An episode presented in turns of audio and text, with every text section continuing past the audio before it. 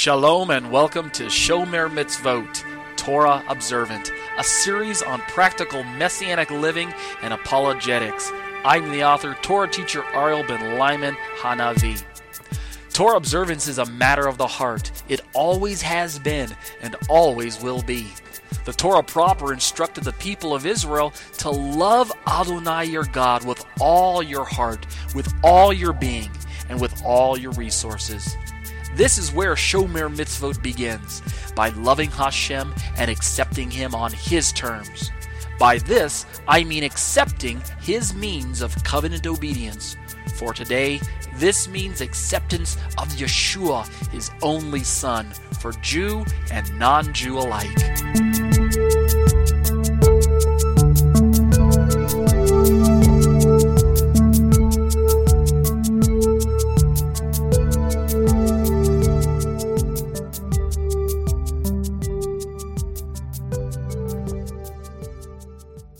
Shalom, shalom. My name is Ariel Ben Lyman Hanavi. You're listening to Exegeting Galatians, a Messianic Jewish commentary. Let's open in prayer. Avinu Ma King, our Father, our King. Lord, thank you once again for bringing us together to study your words. We are confident by faith that your words are spirit and they are life. They are a blueprint for our living. They are the very thoughts that you have given to us and that you have preserved for us down through the centuries. We know, Lord, that they are not merely letters on a page. We know that they are quick, powerful, and sharper than any two-edged sword. And so we welcome them into our hearts and into our minds. Thank you, Lord, that you have given us this opportunity to share with one another and to continue to lift one another up in prayer. I pray that you'll be with those who wanted to make it tonight but weren't able to make it because of other schedule conflicts or because of health reasons or things like that. Continue to raise us up during these very fast-moving, from our perspective, last days, events just happening that are so charged with importance for world events, for political events, for social events, and yet nothing escapes your purview. Lord, you are not surprised, you are not you are not unprepared for what is happening, because indeed, Lord, you are orchestrating it all. You're the author of history, and everything is going according to your plan. And so, if we would just put our faith and trust in you, like Proverbs says, trust in the Lord with all thine heart, lean not to thine own understanding, and all thy ways acknowledge him, and he will direct thy paths. And so we will trust in you, Lord, for it is only there that we know that our paths will be made sure. So give us a heart to do your will and to keep the faith and to keep anchored and centered on the person of Yeshua, the man, Jesus the Messiah. We'll be careful to give you the praise and glory, B'Shem Yeshua. Amen. All right, shalom everyone. Welcome back to another evening in our study in the book of Galatians. My name is Ariel Ben Lyman Hanavi, and I'm a Torah teacher out at Congregation Kehilat HaNavi, which is located in Thornton, Colorado. And we meet here every Saturday night. It's probably on most of your calendars, Saturday evening from 7 p.m. to around 7:45 Central Standard Time. So adjust your time zone and you can meet us. We meet live on the internet via Skype. All you need is an internet connection and Skype, which means it'll work on your smartphone, it'll work on your tablet, it'll work on your PC, your laptop, etc. You don't even really have to have a Skype account, but you do need to, you'll have to at least join as a guest if you don't have a Skype account. Either way, you can find all the information that you need at my website, tetzetorah.com, tetzetorah.com. Head on over there and look on the top, click on the link that says Galatians Commentary. All the information is right there on the page, including the written notes, which are, as I mentioned, just a little short of 200 pages. And that's what we're going through week by week, just kind of verse by verse, paragraph by paragraph, as the Lord leads. We've been going now for almost 2 years. I sometimes lose sight of the fact that we started back in 2015, around October or so, fall of 2015, and we're approaching, summer of 2017. So by this fall, it will be 2 years that we've been going through the book of Galatians. And we're going to start week 65 tonight. And the way our schedule goes, just a reminder, we go on a 10-week on, 2-week off schedule. That's the way the semesters go. We teach for 10 weeks, we meet for 10 weeks, and then we take a break for 2 weeks, and then we pick up again for the next 10 weeks. So we're right in the middle of our 10-week semester. We're right at week 65, so we'll just keep going along. And then one last thing. Those of you who meet with me live each week via Skype are privileged to be able, at least I understand it, I believe, it's my privilege, to be able to meet with you after the class and stay in the Skype session for another, 45 minutes, half an hour, whatever time allows, for what I call after chat session. There we don't have to follow the notes, we just kind of share with one another, banter back and forth, questions and answers, just kind of chat with one another about whatever's going on, whatever concerns you might have, things like that. So if you attend the live session, then you're welcome to stay for the after chat session. Again, all of these commentaries are free. I record them. If you can't make the live session, I record them, and then a few days later, after the live recording, I upload them to my website, and that makes them available on the iTunes store as well. Just Google search Galatians commentary under the podcast section, and you can find my podcast there. Okay? Without further ado, let's go ahead and start the liturgy. Tonight's liturgy is going to be a little longer. The commentary itself isn't going to be as long, the section that we're going to be looking at, so the liturgy is a little longer, and then if we've got time after the commentary, then I want to talk to you all about Romans chapter 4 and or Ephesians chapter 2, which, in my opinion, are great commentary sections, verses, scriptures, to the chapter of Galatians that we've been studying, which is Galatians chapter 3. All right. For those of you who are in the live class with me, if you look at your screen, you should be able to see that I've got pulled up Ezekiel chapter 36, verses 22 through 28 out of the ESV. We've used this section in the past, and the reason I'm introducing it again is just as a reminder of the theology behind the promises that we're going to be reading about here, and the way that they challenge us to understand what's taking place in the book of Galatians. And let me just read this first. We'll read the English and then the Hebrew, and then we'll jump over to the book of Galatians chapter 3 and read a longer section there as well, okay?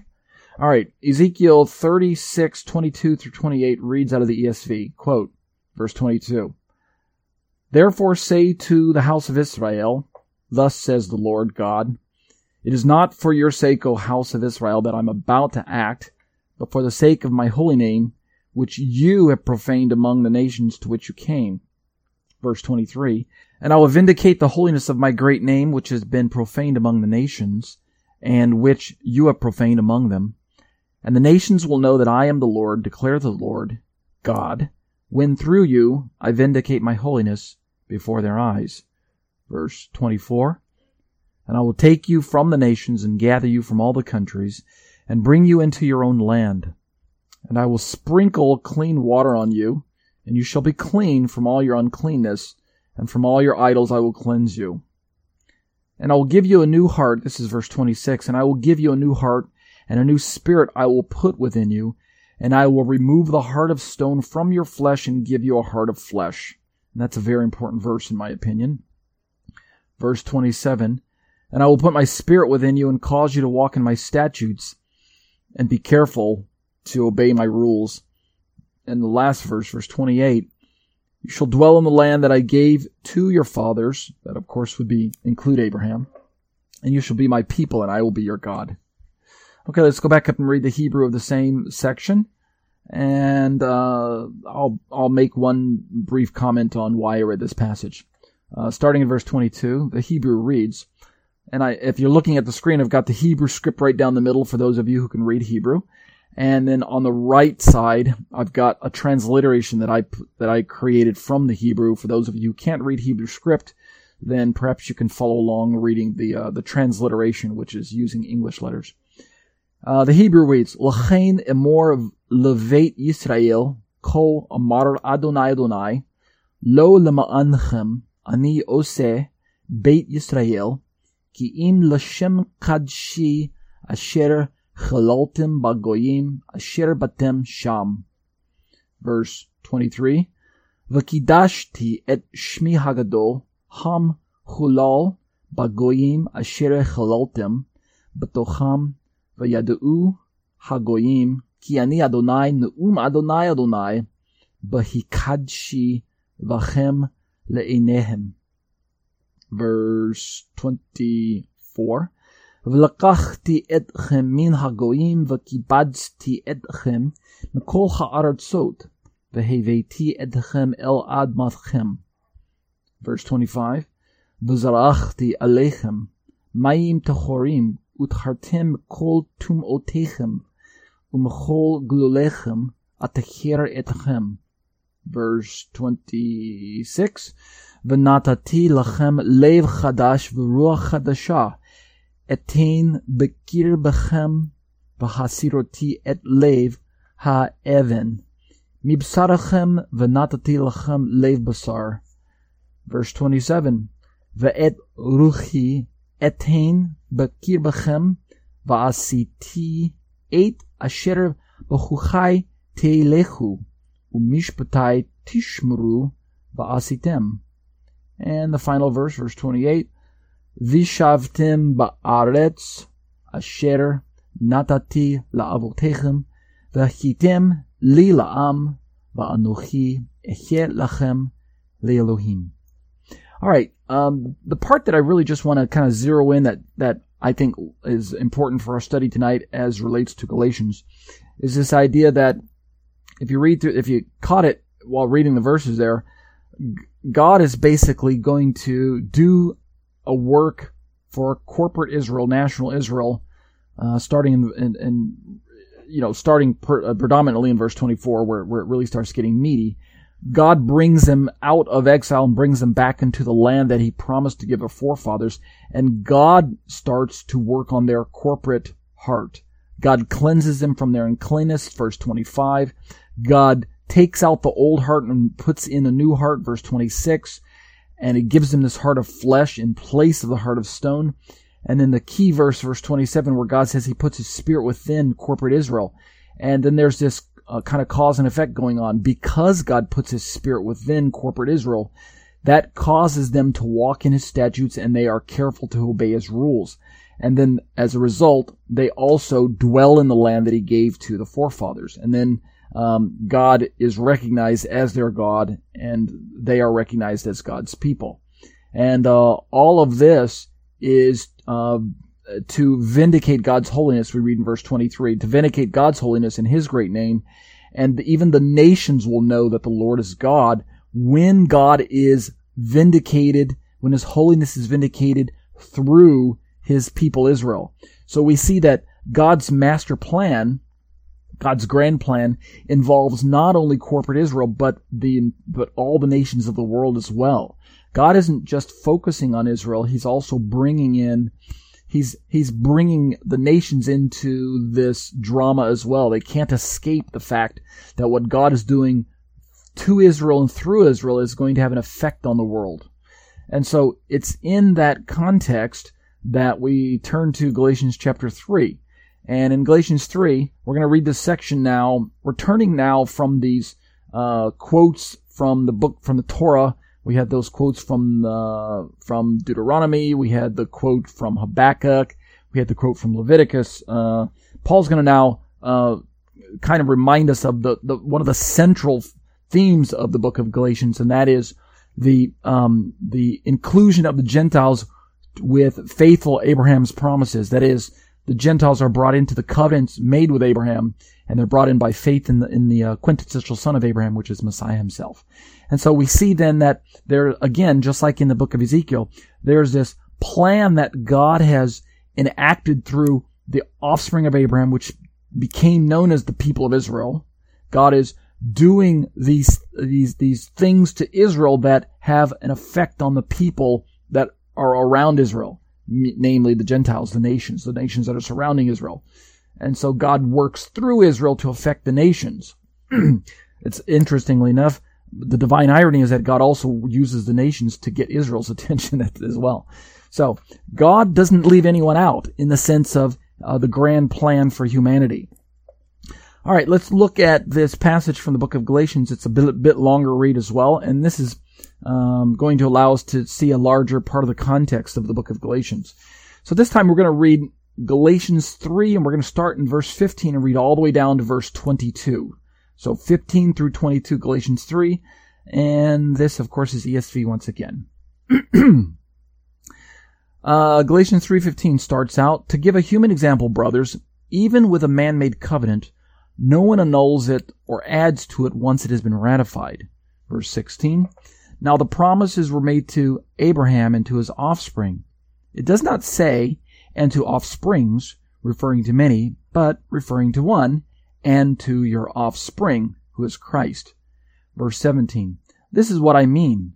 The law which came 430 years afterward does not annul a covenant previously ratified by God so as to make the promise void." Verse 18, "For if the inheritance comes by the law, it no longer comes by promise, but God gave it to Abraham by a promise." Verse 19, "Why then the law? It was added because of transgressions, until the offspring should come to whom the promise had been made, and it was put in place through angels by an intermediary." Verse 20, "Now an intermediary implies more than one, but God is one." Verse 21, "Is the law then contrary to the promises of God? Certainly not. For if a law had been given that could give life, then righteousness would indeed be by the law." Verse 22, "But the Scriptures imprisoned everything under sin, so that the promise by faith in Jesus Christ might be given to those who believe." Okay, let's go look at the Greek of that. Again, this is going to be a little longer read. For those of you on the screen, I've returned to the BibleHub.com's version of the interlinear, which has a lot of things going on the screen, but at the very least, it's got the Greek script right down the middle in black, and then above that, it's got a kind of a transliteration using English letters. Above that, it's got some Strong's numbers, Greek Strong's references, and then below the Greek script, which this is the SBLGNT 1904, the SBLGNT version of the Greek. Below that, we've got a kind of a wooden translation in English in red, and below that, we've got the morphology, all of the parts of speech and the things like that, the voices and the moods that Greek finds itself in, things like that. Okay, let's read this Greek script for us. We'll just kind of go slowly through for these next few verses. Starting in verse 15, reads, "Adelphoi, kata, anthropon, lego, hamos, anthropou, keku gorumin, diasekin, udes asete, e epidiatasetai." That's verse 15. Verse 16, "To de Abraham, eraseson, hai epangelii, kai to spermati, autu u lege kai toi spermasin hos epi polun al hos f henas kai to spermati su has estin Christas."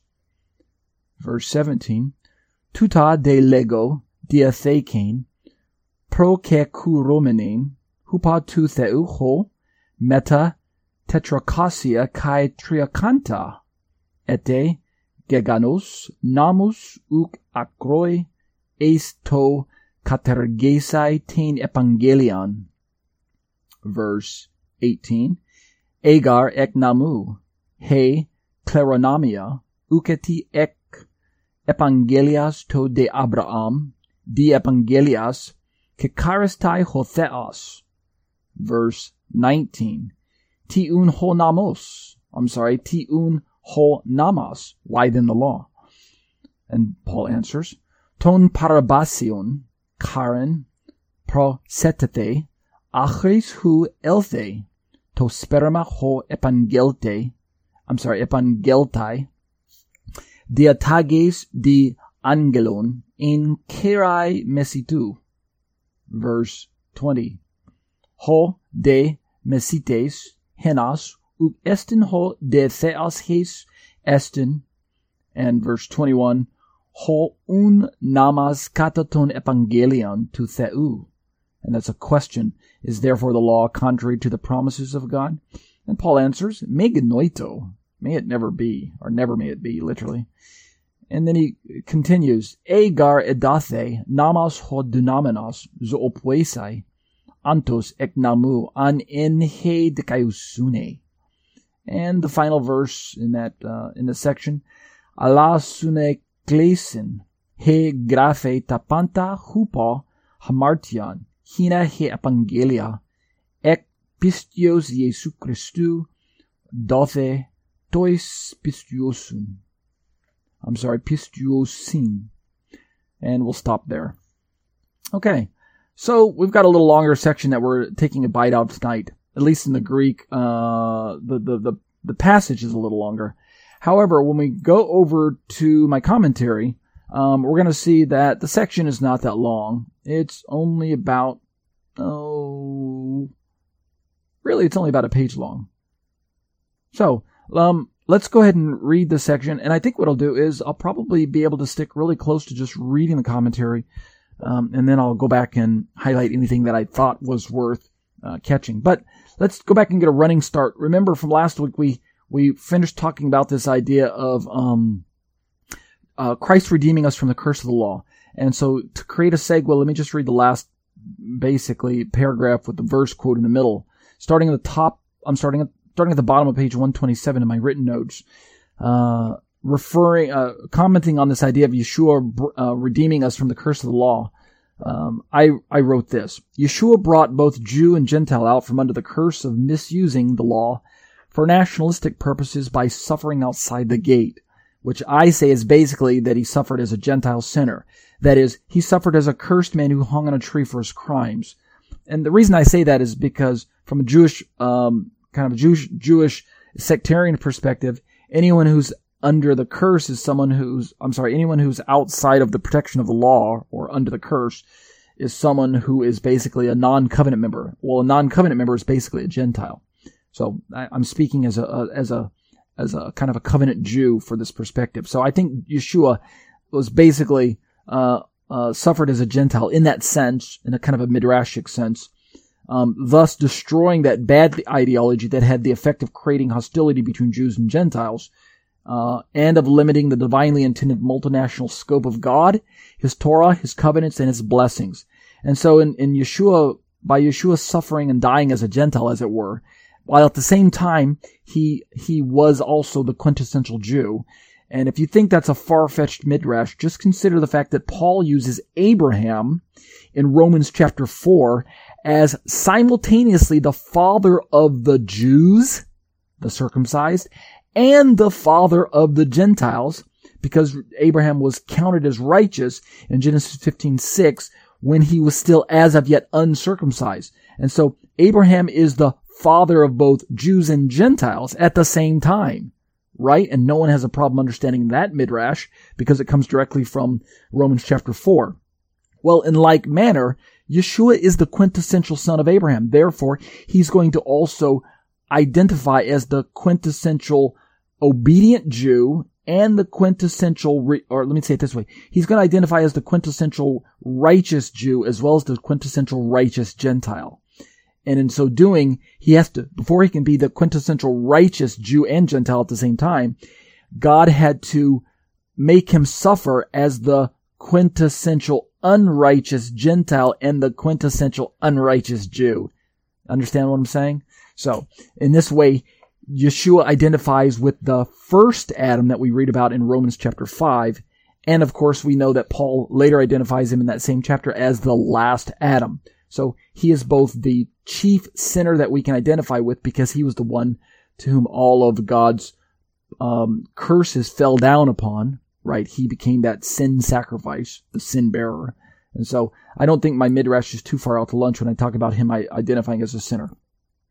All right, so Paul masterfully describes this redemption that is done by Yeshua, this redemption that had not just salvific overtones, right? It didn't just accomplish salvation for sinners, both Jew and Gentile, but it also accomplished this sociological, it destroyed this social barrier that was erected by the time of Paul's day. It was this misusing of the Torah to create a boundary separating Jew from Gentile. Yeshua's death as a Gentile brought down that barrier, and in other words, it opened the door wide for Gentiles to come into the previously identifiable Jewish covenant. In other words, the Jewish people thought that the covenant was for Jews only.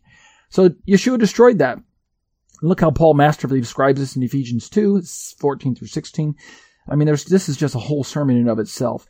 But he says, "For he himself is our peace, who has made us both one, and has broken down in his flesh the dividing wall of hostility, by abolishing the law of commandments expressed in ordinances, that he might create in himself one new man in place of the two, so making peace, and might reconcile us both to God in one body through the cross, thereby killing the hostility." End quote. So, go back and read Ephesians chapter 2 and 3 with Galatians in mind. Go back and read Romans chapter 4 with Galatians in mind. And I think you'll see that my summary here fits nicely. Here's what I said in my summary for last week. Put plainly, and this is a central theme of the book of Galatians, and this is why I'm repeating it again. Put plainly, the Gentiles should not have been treated as second-class citizens in God's economy. The blessing of Abraham must extend to the Gentiles expressing faith in Yeshua as equal covenant members in Israel, or else Israel is not Israel, and the gospel is not the gospel. Therefore, since we referenced James D.D. Junn's explanation above last week, I said that it seems to fit more contextually with the situation facing the first century Judaism's and with Paul's reasons for writing the letter to the Galatians congregations. Okay, so with that as our segue to remind us of where we're at in this section of the book of Galatians, let's turn now to just two verses out of that section that we read in our liturgy. We're going to look tonight only at verse 17 and 18. Let's read that again. 3:17 and 18. "This is what I mean. The law, which came 430 years afterward, does not annul a covenant previously ratified by God so as to make the promise void. For if the inheritance comes by law, it no longer comes by promise, but God gave it to Abraham by a promise." Now, if you'll notice, in my commentary, I skipped from verse 14 suddenly down to verse 17. If you go back and look at the ESV that I've got pulled up on your screen, the last verse in my commentary was verse 14, "So that in Christ Jesus the blessing of Abraham might come to the Gentiles, so that we might receive the promised Spirit through faith." And then I skip in my commentary verses 15 and 16. And I skip those because primarily in my commentary Galatians, it is not a verse-by-verse commentary. Instead, I'm only highlighting what I call verses that are very commonly used as flashpoints of disagreement between the prevailing Christian communities today, who are of the understanding that the law is primarily been done away with in Jesus. It's relaxed, and we no longer have any obligation, any covenant obligation to keep it. So we have these communities on one side of the argument, and then on the other side of the argument, we have what I'm describing as the Torah communities of today, the Messianic communities.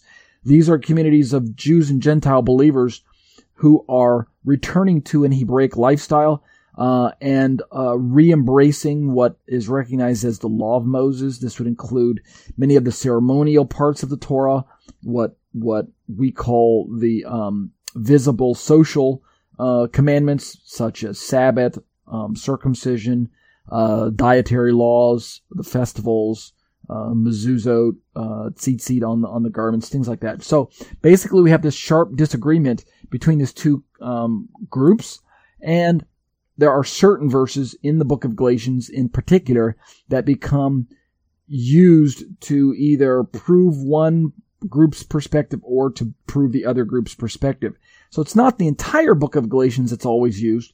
In other words, there are many verses in the book of Galatians where there's 100% harmony and agreement between both of these opposing camps. And yet there are some verses that are just used in sharp disagreement. It is those sharply disagreeing passages that I'm focusing on in my commentary. I don't use all of the verses, so that's why I'm skipping around through some of the verses. But if just to get the context, if I were to look at verse 15 and 16, I can easily comment on them as they move into verse 17, which is where we're going to start in my written notes. Verse 15, where Paul says, "To give a human example, brothers, even with a man-made covenant, no one annuls it or adds to it once it's been ratified. I think in Paul's mind, what he has realized is that the influencers, that is the opponents that many Christians call the Judaizers, the influencers have seemed to have forgotten or seem to downplay the idea that the promise that God made with Abraham that goes way back to goes way back to Genesis 12, comes to a zenith in Genesis 15:6, where Moses writes that Abraham believed in the Lord and it was counted to him as righteous. And in that exchange, it is from that point where Abraham is reckoned as righteous in Genesis 15 that we then move historically and chronologically to Genesis 17, where Abraham receives physical circumcision. And from Paul's perspective, this the sequence of events historically moves from the covenant made with Abraham in Genesis historically to the covenant made with the people of Israel through Moses at Sinai in Exodus chapters 19 and 20. And so for Paul, because chronologically and historically the Mosaic covenant comes after the Abrahamic covenant, then for Paul, what we find is this premise or this theological maxim, not really a maxim, I suppose a theological hermeneutic principle, I should say, that a later covenant, speaking of the Mosaic covenant, does not overturn a previous covenant, speaking of the Abrahamic covenant. Understand my perspective? So that's basically what Paul's trying to set up in verse 15. To give a human example, even with a man-made covenant, no one annuls to it or adds to once it's been ratified. I'm sorry. I'm really giving you a commentary in verse 17.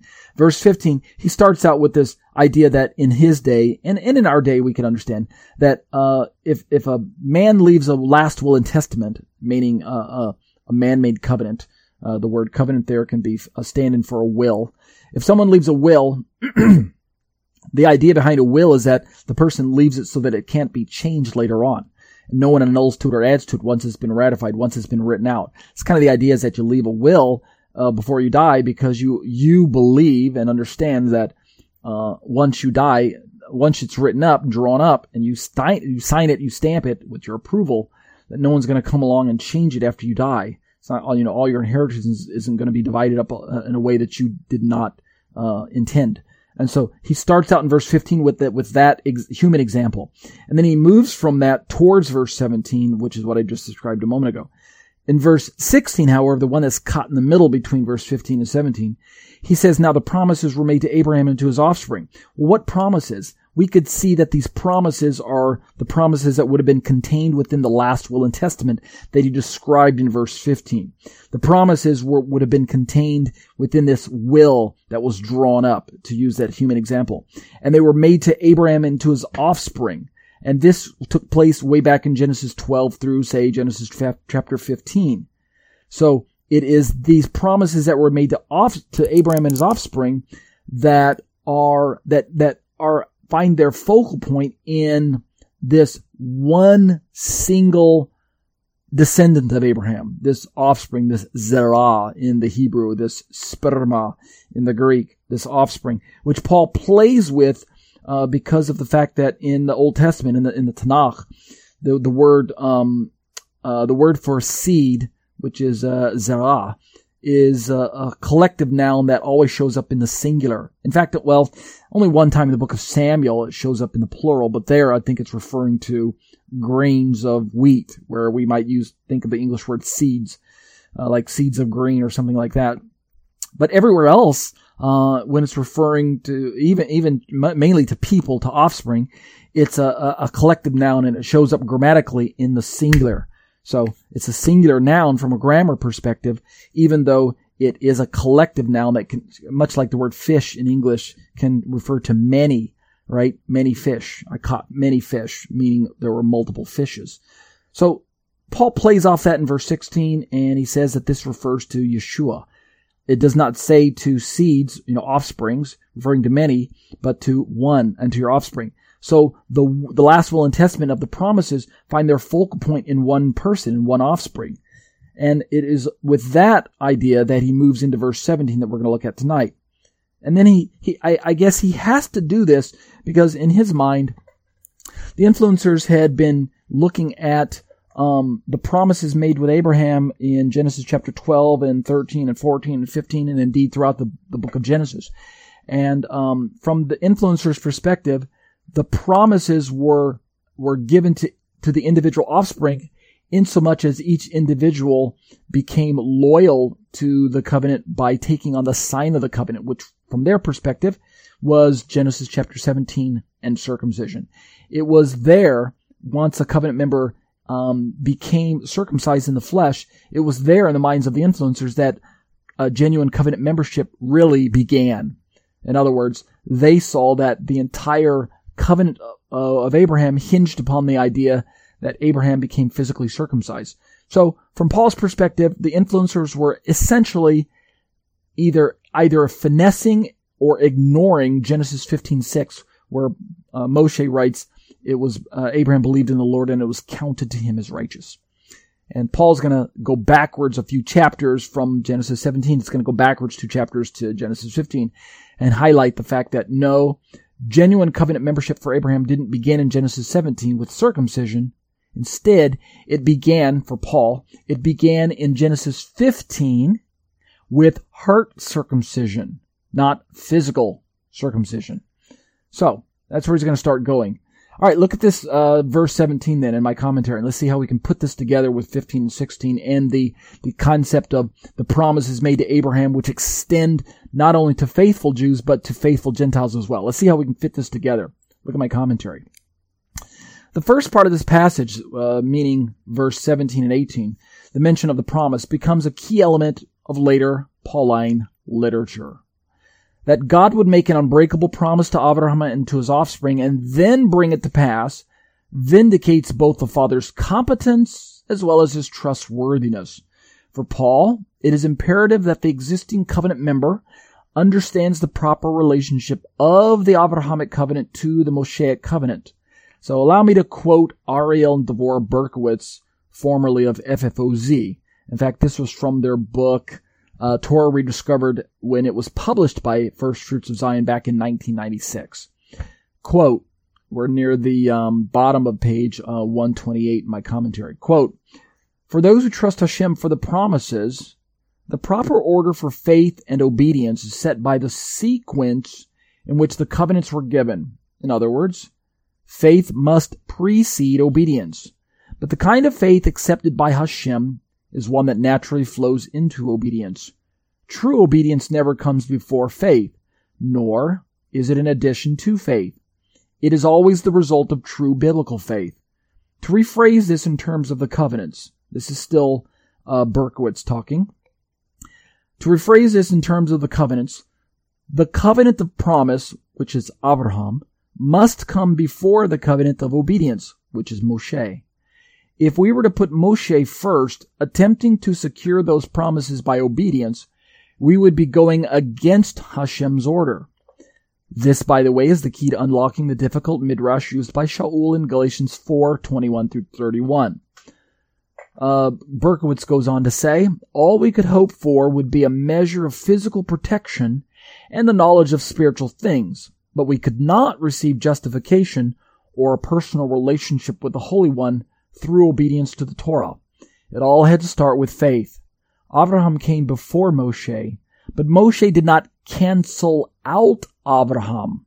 The two complemented each other as long as they came in the proper order." Now, end quote. That was taken from Ariel and Devorah Berkowitz, Torah Rediscovered, FFOZ Publications, page 33. Notice that Ariel Berkowitz mentions that Moshe did not cancel out Abraham.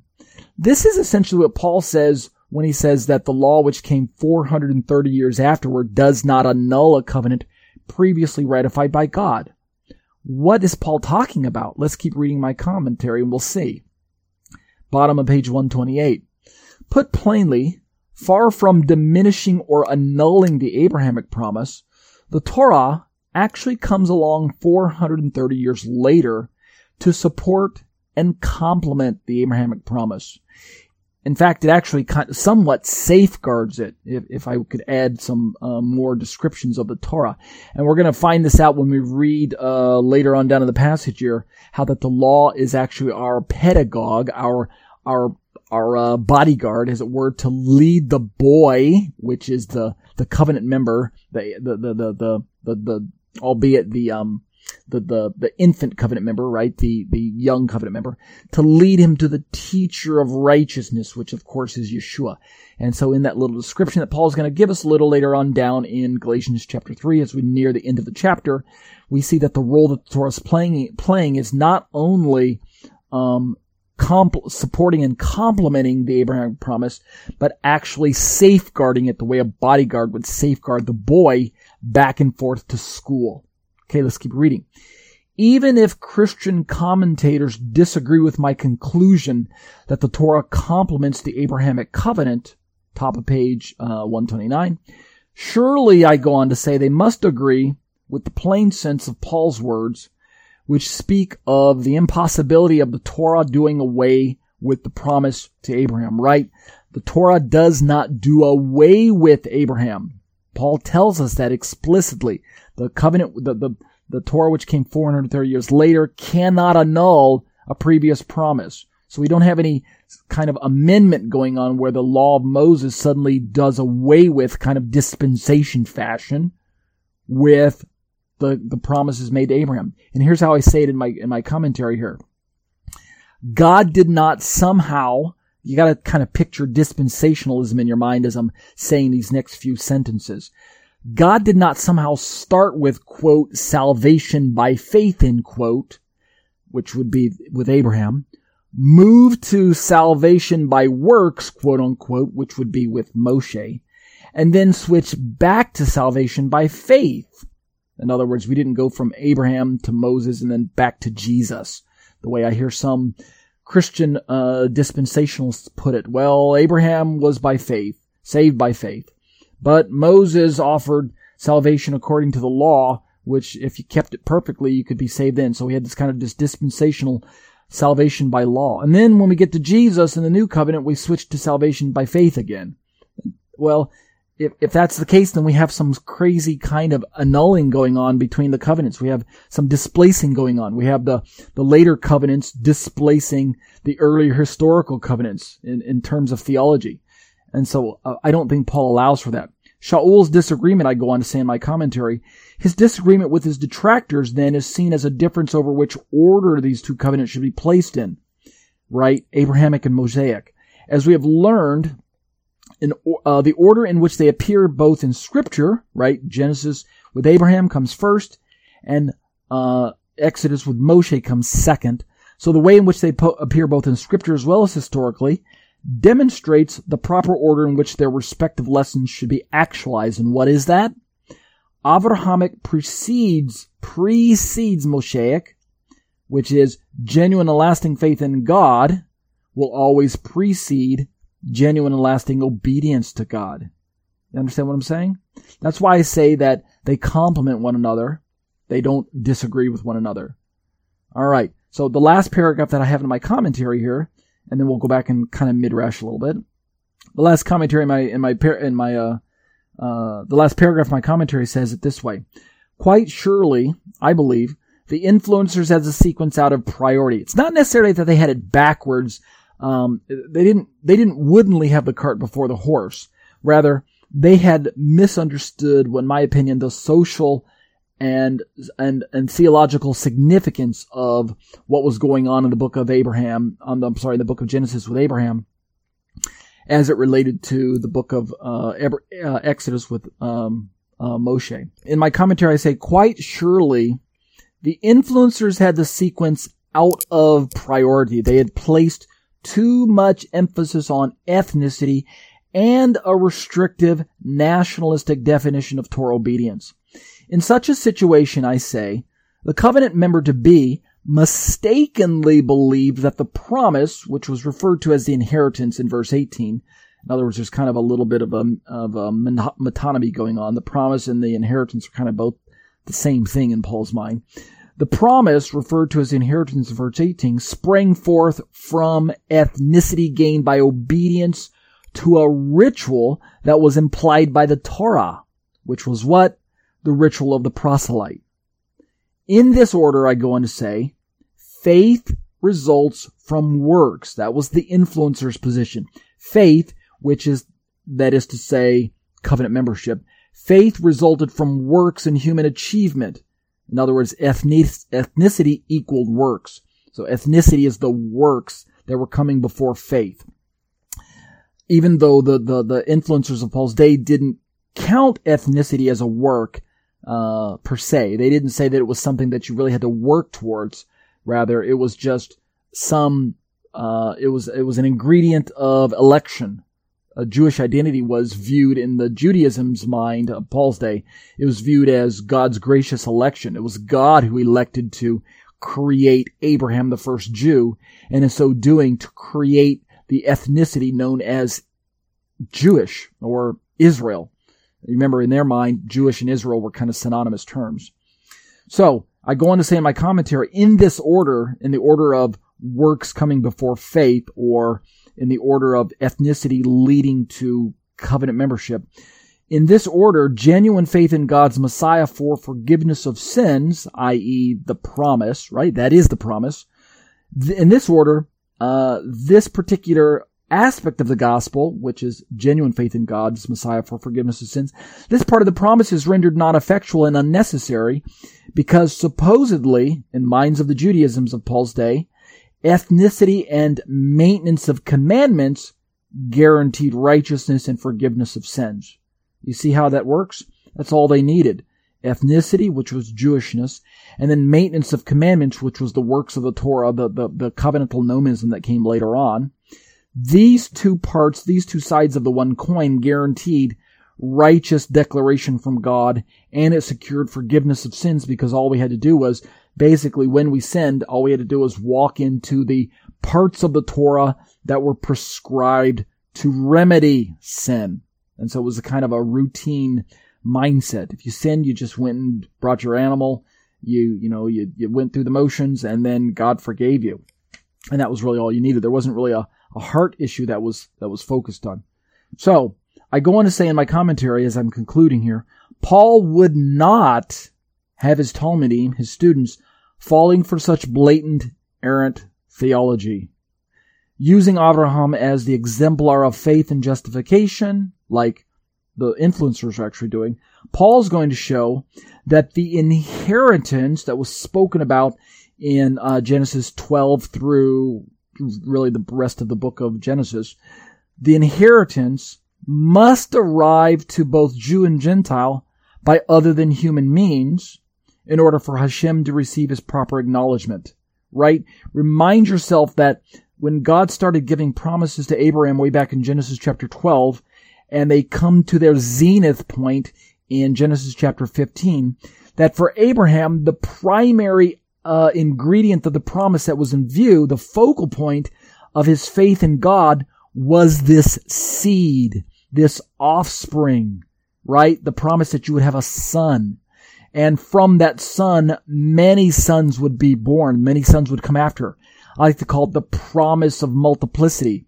And within this promise of multiplicity, the promise of inheritance, included in that was also the inheritance of the land. So for Abraham, what was primary was first one child who would then grow into a family of people who would then inherit a land of promise. Understand my point?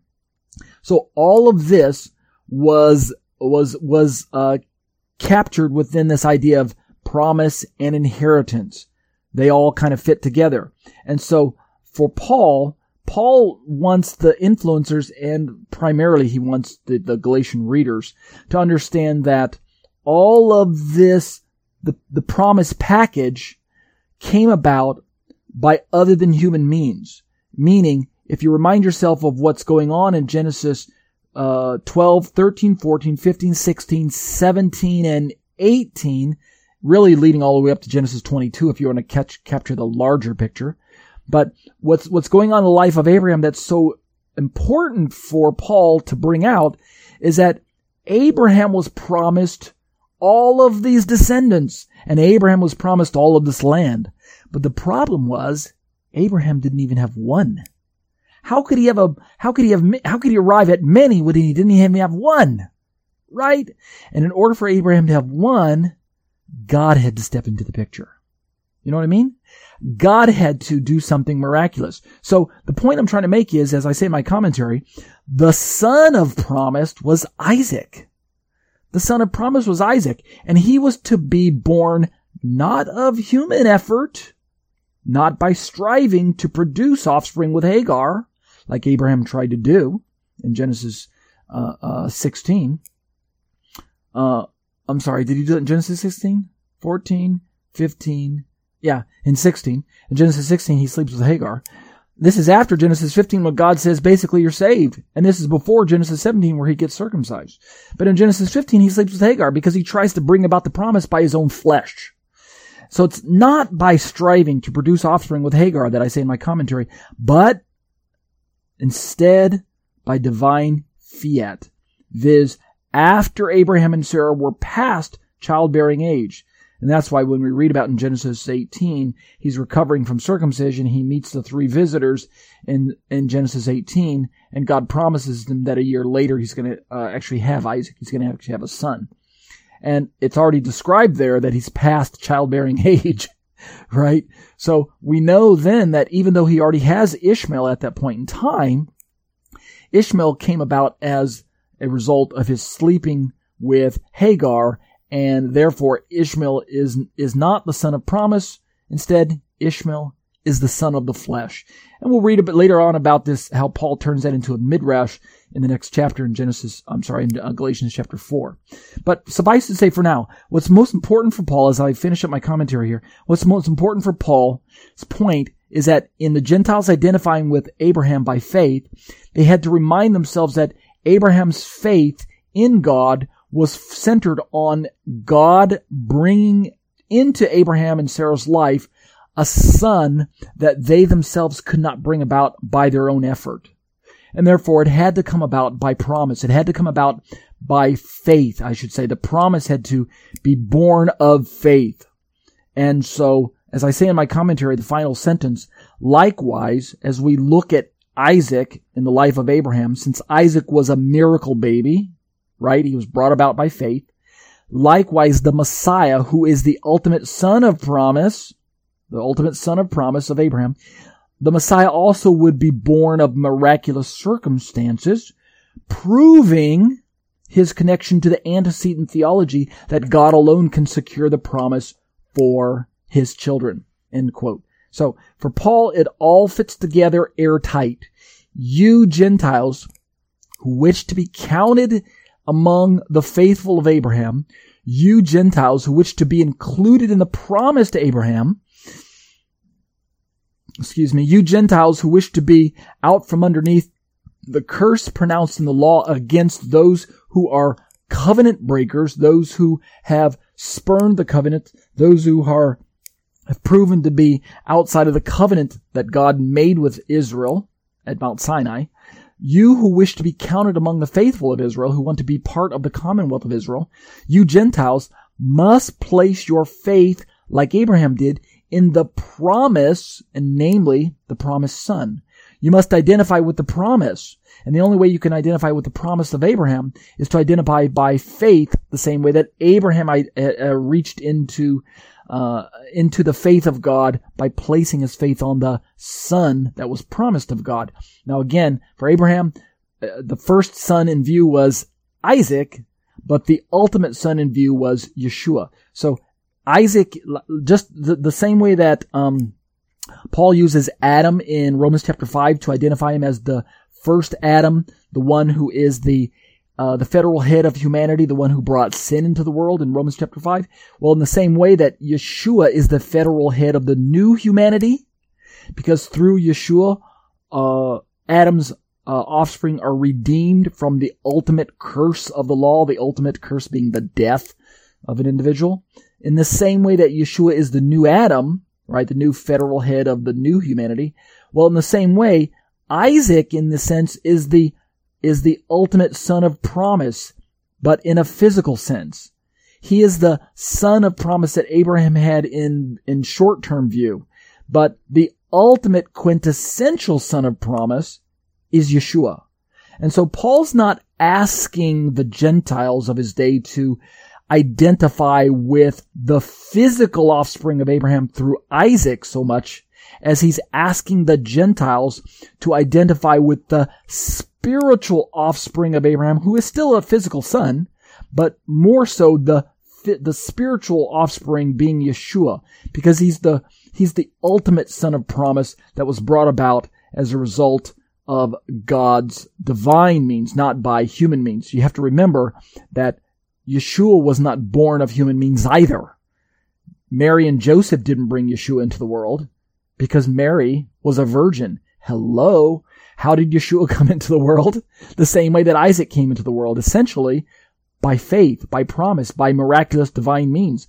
Abraham and Sarah's womb was dead, and Abraham's body, as far as we can tell in the analogy, wasn't able to produce the offspring, although he did have offspring later on, but they weren't the sons of promise. So that's really the point that Paul's trying to bring out when he talks about in verse 17 that, and I'll go back and read the passage again, that this law that came forward in 30 years afterward does not annul a covenant that is previously ratified by God so as to make the promise void. The Mosaic law that the influencers were highlighting with their circumcision and their works of the law, that cannot overturn the promise given to Abraham that was already given to Abraham.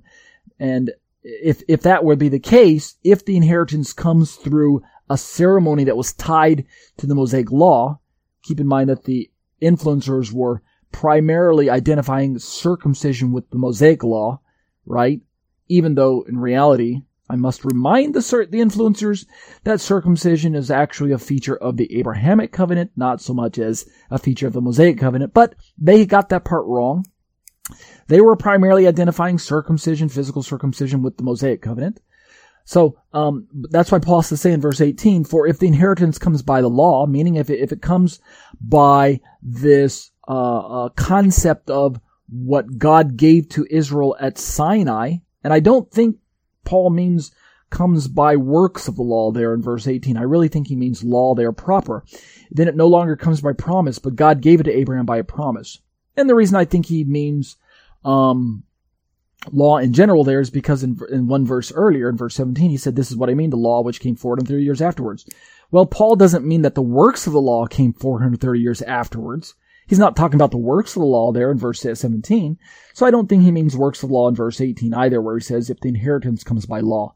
But in the larger context, it's law, but in the smaller context, it is still this ceremony of the proselyte that Paul has in view as well. So they're kind of working together. All right, that's all I'm going to really talk about tonight. I'm going to shut the commentary down there. I really had in mind that I wanted to read parts of Ephesians tonight and parts of Romans, but as usual, I always get ahead of myself by biting off more than I can chew, and I end up talking more by way of exposition than I do by way of what I really wrote in my commentary. So it's my weakness. I apologize. Nevertheless, let's go ahead and close the commentary for tonight, and starting next week, since we finished verse 17 and 18, if you look at my commentary starting at in the middle of page 129, we're going to start chewing on this really heavy verse 319. Why then the law? It was added because of transgressions until the offspring should come to whom the promise had been made, and it was put in place through angels by an intermediary. And I can promise you this particular verse is going to spill a lot of ink in the biblical commentary, in the Christian commentaries, and therefore I had to spill a lot of ink in my own commentary as well. We're going to probably spend a few weeks on this verse alone, unpacking its meaning, because I can't easily explain it. Okay, let's close in prayer. Father, we bless your name, and we thank you for the opportunity to study the book of Galatians once again, even if it is verse by verse, section by section. Lord, we know that we can read ahead and we can gain a sense of what's going on, because not only are the clear words of Torah explained elsewhere by scriptures themselves, but Lord, more importantly, you have put your spirit in our hearts, and that allows us to gain an appreciation for what the words are telling us. Lord, even so, we know that those who don't have, those who share differing opinions, in other words, between the Christian communities and the Messianic communities, even though there are differences of agreement over the applicability of Torah in our lives, nevertheless, Lord, I'm happy to say that the two groups can firmly agree and come together in this sense. Yeshua is Lord, and He is the only way to the Father. He is the way, the truth, and the life, and no man comes to the Father except through Him. And so we praise You, Yeshua, for being this quintessential Son of Abraham, the one in whom Jew and Gentile can both be made righteous, the one in whom both Jew and Gentile can both be cleansed of sin, forgiven of sin, and brought into a right relationship with God. We know then, Lord, that it is around the banner of Yeshua that we can rally, that we can assemble, that we can unite together, Jew and Gentile, Christian and Messianic, those who say that the law is done away with and those who say that the law is still here in force. We both agree that Yeshua is the one and only true way to the Father. And so even if we have our disagreements on Torah, Lord, let us not have disagreements on who is the central focal point of the Scriptures Himself, and that is in fact the Son of God, Yeshua Himself. Thank You, Lord, that we have been brought to this conclusion, and for that reason may we never lose sight of that fact. So continue to raise us up and draw us close to one another and give us an opportunity to even sharpen our swords with one another, iron sharpening iron, and hashing out our differences with one another, but never losing sight of the fact that we love one another and that we are commanded to love one another and to forgive one another even as we wrong one another unintentionally. Thank You for this opportunity. We'll be careful to give You the praise and the glory. B'Shem Yeshua. Amen. That concludes our show for today. It is my desire that this continuing series of teachings will assist the average non-Jewish believer or new Messianic Jewish believer in his desire to become a more mature child of God. And now, O Israel, what does the Lord your God ask of you but to fear the Lord your God, to walk in all His ways, to love Him, to serve the Lord your God with all your heart and with all your soul, and to observe the Lord's commands and decrees that I am giving you today for your own good. To the Lord your God belong the heavens, even the highest heavens, the earth, and everything in it. Yet the Lord set His affection on your forefathers and loved them. And He chose you, their descendants, above all the nations, as it is today. Circumcise your hearts, therefore, and do not be stiff-necked any longer. Because the Torah is written on the hearts of all who truly name the name of Yeshua as Lord and Savior, it is meant to be followed to the best of our ability. We have no reason for fear of condemnation or the trappings of legalism. My name is Ariel Ben Lyman Hanavi. The intro and outro song were written, produced, and performed by Ryan Kingsley. For more information on contacting Ryan, you can reach me by email at yeshua613@hotmail.com. That's yeshua613@hotmail.com. Or visit our website at graftedin.com. That's graftedin.com.